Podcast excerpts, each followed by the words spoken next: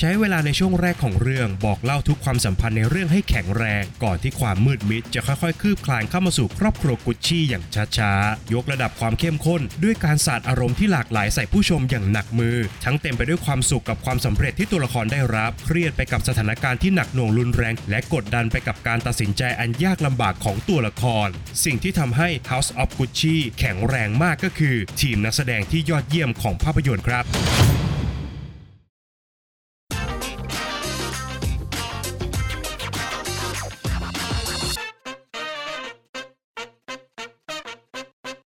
สวัสดีครับ ยินดีต้อนรับเข้าสู่ฟีเมนรีวิวนะครับ และภาพยนตร์ที่เราจะนำมารีวิวกันในวันนี้ก็คือ House of Gucci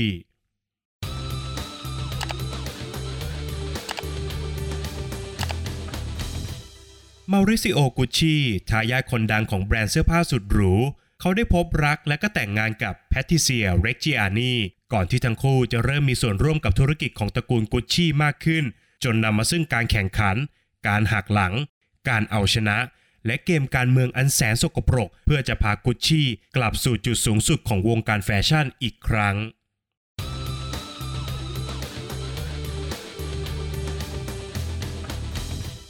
ทุกครั้งที่มีภาพยนตร์ที่สร้างจากเรื่องจริงทางประวัติศาสตร์ ภาพยนตร์เรื่องนั้นๆเนี่ยมักจะได้รับความสนใจจากผมอยู่เสมอครับ โดยเฉพาะเรื่องราวที่ผมเองเนี่ย ไม่เคยรับรู้หรือว่าไม่ทราบต้นสายปลายเหตุ ผมมักจะไม่ทำการบ้านเกี่ยวกับเหตุการณ์ทางประวัติศาสตร์นั้นๆเลยนะครับ แล้วก็เปิดใจรับชมเหตุการณ์ตรงหน้า ในฐานะภาพยนตร์เรื่องหนึ่งเสมอ และกับ House of Gucci ที่บอกเล่าเรื่องราวของแบรนด์เสื้อผ้าชื่อดัง อันมีต้นกำเนิดมาจากประเทศอิตาลี กับเส้นทางการก้าวขึ้นสู่แถวหน้าของวงการแฟชั่น อันเต็มไปด้วยความดำมืดที่ซ่อนอยู่ในจิตใจของมนุษย์ ภายใต้ฝีมือการกำกับของผู้กำกับภาพยนตร์มือเก่าแห่งวงการอย่างลิ d ลีย์สกอตก็เป็นภาพยนตร์เปิดหัวปีที่ไม่เลวเลยทีเดียวครับ แกนสารทั้งหมดของ House of Gucci ถูกขับเน้นด้วยเรื่องราวของความสัมพันธ์เป็นหลักครับ ไม่ว่าจะเป็นความสัมพันธ์ภายในตระกูลกุชชี่ความสัมพันธ์ระหว่างสามีภรรยาอย่างมาริซิโอและก็แพตติเซีย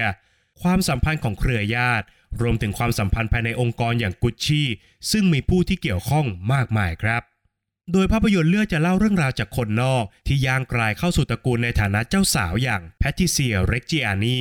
และใช้เวลาในช่วงแรกของเรื่องราว ไปกับการบอกเล่าทุกความสัมพันธ์ในเรื่องให้แข็งแรง ก่อนที่ความมืดมิด จะค่อยๆ คืบคลานเข้ามาสู่ครอบครัวกุชชี่อย่างช้าๆ เมื่อแพทริเซียได้แต่งงานกับมอริซิโอ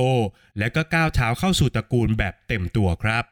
แม้ว่าในช่วงต้นนะครับ House of Gucci จะใช้เวลามากเกินไปสักหน่อย แต่หลังจากที่ภาพยนตร์เริ่มติดเครื่อง แง่มุมต่างๆ ก็ปรากฏให้เห็นถึงสิ่งที่หนังต้องการจะบอกเล่า ขณะเดียวกันก็เป็นการยกระดับความเข้มข้น ด้วยการสาดอารมณ์ที่หลากหลายใส่ผู้ชมอย่างหนักมือครับ กับการพาไปสำรวจจุดสูงสุดของแบรนด์เสื้อผ้าแสนแพงอย่างกุชชี่พร้อมกับดึงเรื่องราวทั้งหมด ให้ดิ่งลงไปยังจุดที่ต่ำที่สุดในเวลาต่อมานะครับ ผู้ชมจึงติดอยู่ในห่วงอารมณ์ที่สวิงไปมาราวกับรถไฟเหาะทั้งเต็มไปด้วยความสุขกับความสำเร็จที่ตัวละครได้รับ หดหู่ไปกับชะตากรรมที่บางตัวละครต้องเผชิญ เครียดไปกับสถานการณ์ที่หนักหน่วงรุนแรงขึ้นอย่างช้าๆ และกดดันไปกับการตัดสินใจอันยากลำบากของตัวละคร ซึ่งทุกอย่างเป็นผลลัพธ์จากการปูเรื่องที่หนักแน่นในช่วงต้นเรื่องนั่นเองครับ ความสัมพันธ์ที่เป็นดั่งแกนกลางของเรื่องราวนะครับ ถูกขยายความได้อย่างน่าชื่นชมมากๆทุกตัวละครในเรื่องล้วนได้รับการผลักดันให้พัฒนาและก็เติบโตขึ้น ตลอดช่วงเวลาหลายปีที่ผ่านไปบนจอภาพยนตร์ครับ สิ่งที่น่าเจ็บปวดก็คือ ทุกอย่างที่เป็นตัวชี้วัดและกำหนดตัวตนของพวกเขาทุกคน ก็คืออัตราที่สูงเกินจะละวางได้ ส่วนที่สนุกที่สุดของ House of Gucci จึงเป็นการเฝ้ามองบทสรุปที่เกิดขึ้นกับทุกตัวละคร หลังจากที่พวกเขาได้ผ่านการไต่เต้า แข่งขันเพื่อแย่งชิงบัลลังก์ของตระกูล ปกป้องผลประโยชน์ของตัวเอง และยึดครองผลประโยชน์ของผู้อื่น ซึ่งบทสรุปของหลายตัวละครนั้นก็น่าเจ็บปวดใจเหลือเกินครับ อย่างไรก็ตามนะครับน่าเสียดายที่ความเปลี่ยนแปลงที่เกิดขึ้นกับตัวละครหลักอย่างแพทริเซีย อันนำมาซึ่งจุดพลิกผันสำคัญในตอนท้ายเรื่องนั้น กลับถูกถ่ายทอดออกมาอย่างรวดเร็ว แล้วก็ขาดแรงจูงใจจนเกินไปทำให้ผู้ชมไม่สามารถสัมผัสได้ถึงความทุกข์ระทม ที่เปลี่ยนให้ภรรยาผู้แสนดี กลายเป็นนางมารร้าย ผู้อยากจะเอาชนะในเกมนี้ ได้อย่างกลมกล่อมเท่าไหร่นักครับ นอกเหนือจากนั้นแล้ว สิ่งที่ทำให้ House of Gucci แข็งแรงมากก็คือ ทีมนักแสดงที่ยอดเยี่ยมครับ ไล่มาตั้งแต่อดัมไดรเวอร์ที่ไต่ระดับและก็พัฒนาตัวเองได้อย่างรวดเร็วนะครับ จนกลายเป็นหนึ่งในสุดยอดนักแสดงแห่งยุคได้อย่างไร้ข้อกังขา ขณะที่เลดี้กาก้าเองก็ยังคงยอดเยี่ยมเหมือนเช่นเคยนะครับ โดยเฉพาะกับการเปลี่ยนภาษากาย และก็สำเนียงการพูดให้กลายเป็นสำเนียงอิตาเลียน ซึ่งหากไม่สามารถสร้างสมดุลที่ดีได้เนี่ยทุกอย่างจะกลายเป็นความตลกขบขันทันทีครับ และแน่นอนครับว่าเธอสอบผ่านอย่างสบายๆ ในขณะที่อัลปาชิโนก็มอบการแสดงที่ลุ่มลึกมากขึ้นตามประสบการณ์และก็ความเก๋าของเจ้าตัวนะครับ ปิดท้ายกันด้วยจาเร็ดเลโตที่บางครั้งแม้จะดูเล่นใหญ่ไปบ้าง แต่ในช่วงเวลาที่ต้องถ่ายทอดเบื้องลึกของอารมณ์แล้ว เขาเองก็ยังสามารถสร้างแรงกระเพื่อมให้กับผู้ชมได้อยู่เสมอครับโดยสรุปแล้วนะครับภาพยนตร์เรื่อง House of Gucci ได้มอบกลิ่นอายที่คล้ายกับภาพยนตร์แนวแก๊งสเตอร์หรือว่าหนังแนวมาเฟียอยู่พอสมควรนะครับ โดยการพาผู้ชมไปสำรวจเรื่องราวทั้งในจุดสูงสุด และก็จุดที่ตกต่ำที่สุดของเหล่าตัวละคร รวมถึงการแข่งแย่งชิงอำนาจ และการไล่ล่าความสำเร็จ เพียงแต่ทุกองค์ประกอบนั้นถูกเปลี่ยนจากอาวุธปืนและก็ธุรกิจมืด ให้กลายเป็นเกมการเมืองภายในตระกูลชนชั้นสูงอย่างกุชชี่แทนครับ สุดท้ายนี้นะครับผมเชื่อว่า House of Gucci น่าจะเปลี่ยนมุมมองที่ผู้ชม มองไปยังแบรนด์เสื้อผ้าชื่อดังสุดหรูนี้ โดยประโยชน์สั้นๆที่ตัวละครกล่าวในเรื่องครับว่า พวกเขาทุกคนไม่ใช่ปีศาจร้าย แต่พวกเขาเป็นแค่คนในตระกูลกุชชี่เท่านั้น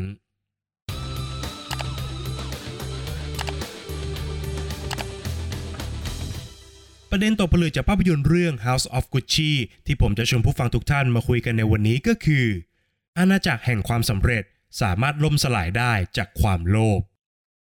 แรกเริ่มเดิมทีนั้นแบรนด์กุชชี่บริหารโดย 2 พี่น้องอย่างโรดอลโฟกุชชี่และก็อัลโดกุชชี่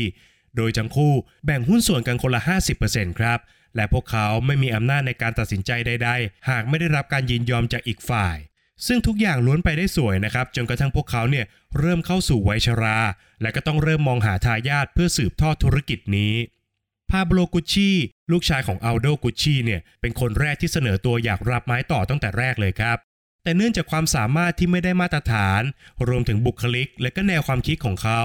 ไม่สามารถเป็นภาพลักษณ์ที่ดีของกุชชี่ได้ พาโบลจึงไม่ได้รับโอกาสในการดูแลกิจการ ขณะที่มาริซิโอกุชชี่ลูกชายของโรดาโฟกุชชี่เองนั้น เลือกที่จะเรียนกฎหมาย และก็หันหลังให้กับธุรกิจของครอบครัวแต่ทันทีที่มาริซิโอแต่งงานกับแพทริเซียเร็กจิอานีทุกอย่างของตระกูลกุชชี่ก็เปลี่ยนไปครับ โดยแพทริเซียได้เตือนสติมาริซิโอครับว่า เขาคือทายาทของตระกูลกุชชี่ที่แทบจะไม่ได้ใช้ประโยชน์จากนามสกุลของตัวเองเลยนะครับมาริซิโอจึงเริ่มศึกษาธุรกิจของครอบครัว และด้วยความสามารถของเขา ก็ทำให้มาริซิโอนั้นเรียนรู้งานได้อย่างรวดเร็ว พร้อมกับพุ่งทะยานจนได้รับตำแหน่งใหญ่ขึ้นเรื่อยๆ ด้วยอำนาจของเงินและก็อิทธิพลของนามสกุลนะครับทำให้มอริซิโอกลายเป็นคนมีชื่อเสียง และเริ่มจะมองเห็นโอกาสในการครอบครองแบรนด์กุชชี่เอาไว้แต่เพียงผู้เดียวครับ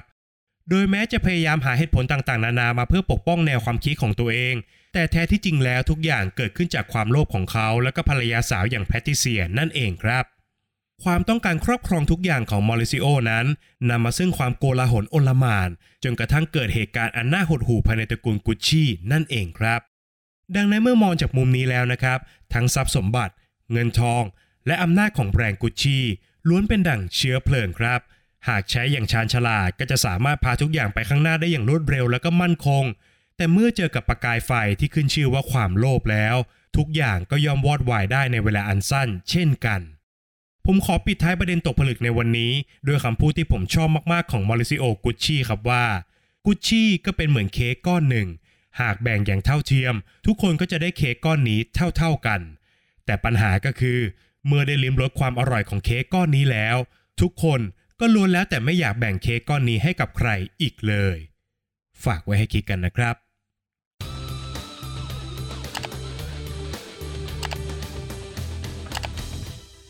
และก็มาถึงช่วงการให้คะแนนของภาพยนตร์กันแล้วนะครับ ในส่วนของบทภาพยนตร์นั้น ผมขอให้ไว้ที่ 7 คะแนนครับด้วยความที่สร้างจากเรื่องจริงนะครับทำให้บทภาพยนตร์มีรากฐานและก็โครงเรื่องที่แข็งแรงมากๆ แต่ที่ต้องหักคะแนนก็เพราะว่า ช่วงต้นของภาพยนตร์เนี่ยใช้เวลาเยอะเกินไปสักหน่อยในการปูความสัมพันธ์ ขณะที่ช่วงจุดเปลี่ยนสำคัญของตัวละคร ก็เกิดขึ้นอย่างรวดเร็ว จนไม่อาจเข้าใจถึงแรงผลักดันที่แท้จริงของตัวละครได้ครับ ขยับมาต่อกันที่งานสร้างนะครับ ผมขอให้ไว้ที่ 7 คะแนนครับ งานโปรดักชันของหนังก็อยู่ในเกณฑ์ที่ดี แต่ไม่ได้มีส่วนไหนที่น่าจดจำเป็นพิเศษนะครับเรียกได้ว่าตามมาตรฐานของหนังแนวนี้ครับ ขยับมาต่อกันที่นักแสดงนะครับ ผมขอให้ไว้ที่ 9 คะแนนครับ ผมว่า House of Gucci คือหนังที่มีทีมนักแสดงที่แข็งแรงมากที่สุดเรื่องหนึ่งเลยทีเดียวนะครับ เด่นที่สุดก็คงหนีไม่พ้นอดัมไดรเวอร์ที่ไต่ระดับพัฒนาการได้ยอดเยี่ยมมากๆ ขณะที่เลดี้กาก้าเองก็โดดเด่นไม่แพ้กันเลยจริง ๆ ครับ การแสดงเรื่องนี้ของเธอเนี่ยเรียกได้ว่าใส่สุดตัวมากๆ รวมถึงจาเลตเลโตที่ลงทุนแปลงโฉมจนแทบจำไม่ได้ ก็ยังมีฉากให้แสดงอารมณ์ผ่านสายตาให้ได้เห็นกันอีกด้วย ข้อคิดที่ได้ผมขอให้ไว้ที่ 8 คะแนนครับ ว่ากันว่าการเรียนรู้ความผิดพลาดของผู้อื่นนั้น เป็นบทเรียนที่ดีที่สุดเสมอครับ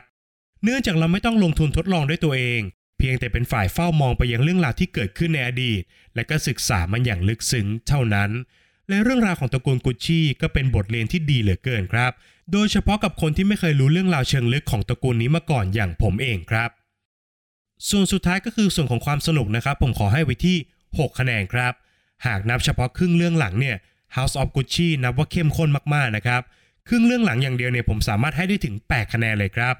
แต่จากภาพรวมเนี่ยแล้วก็ความยาวกว่า 2 ชั่วโมง 38 นาทีของเรื่อง ผมรู้สึกว่าช่วงต้นของหนังใช้เวลากับเรื่องที่ไม่จำเป็นเยอะไปหน่อยครับ เลยทำให้ภาพรวมออกมาเนี่ยไม่เข้มข้นเท่าที่ควร เพราะฉะนั้นผมจึงขอตัดคะแนนความสนุกเหลือที่ 6 คะแนนครับ จากคะแนนทั้ง 5 ส่วนนะครับหารเฉลี่ยกันออกมาแล้วทำให้ภาพยนตร์เรื่อง House of Gucci ได้คะแนนเฉลี่ยจากฟิเมนต์ไปอยู่ที่ 7.4 คะแนนครับ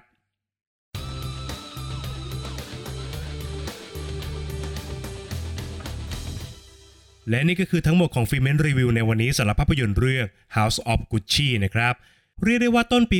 2022 นี้เต็มไปด้วยภาพยนตร์คุณภาพมากมายครับ เปิดต้นปีด้วยภาพยนตร์อย่างพิก หมูค่าหายกับความหมายของชีวิต ภาพยนตร์เรื่องล่าสุดของนิโคลัสเคจนะครับ ต่อกันด้วย Spencer ภาพยนตร์ที่คริสเตนสจวตเนี่ยได้มอบการแสดงที่ดีที่สุดในชีวิตของเธอเอาไว้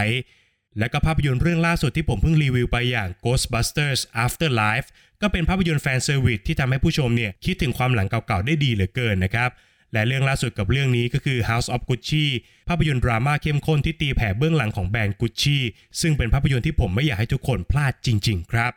ก่อนจากกันไปนะครับ อย่าลืมกดไลค์ กด subscribe แล้วก็กดกระดิ่งแจ้งเตือนให้กับฟิล์มเมนในทุกช่องทางด้วยนะครับ ทั้ง Facebook Apple Podcast Spotify รวมไปถึง YouTube Channel นะครับ ฟังกันอยู่บนแพลตฟอร์มไหน อย่าลืมกดไลค์กด subscribe ให้กันด้วยนะครับ ใน EP หน้าฟิล์มเมนจะนำเสนอคอนเทนต์อะไร หรือว่าจะหยิบภาพยนตร์เรื่องไหนมารีวิวให้ได้ฟังกันนั้น ต้องขอให้ติดตามกันด้วยนะครับสำหรับวันนี้ฟิล์มเมนขอลาไปก่อน สวัสดีครับ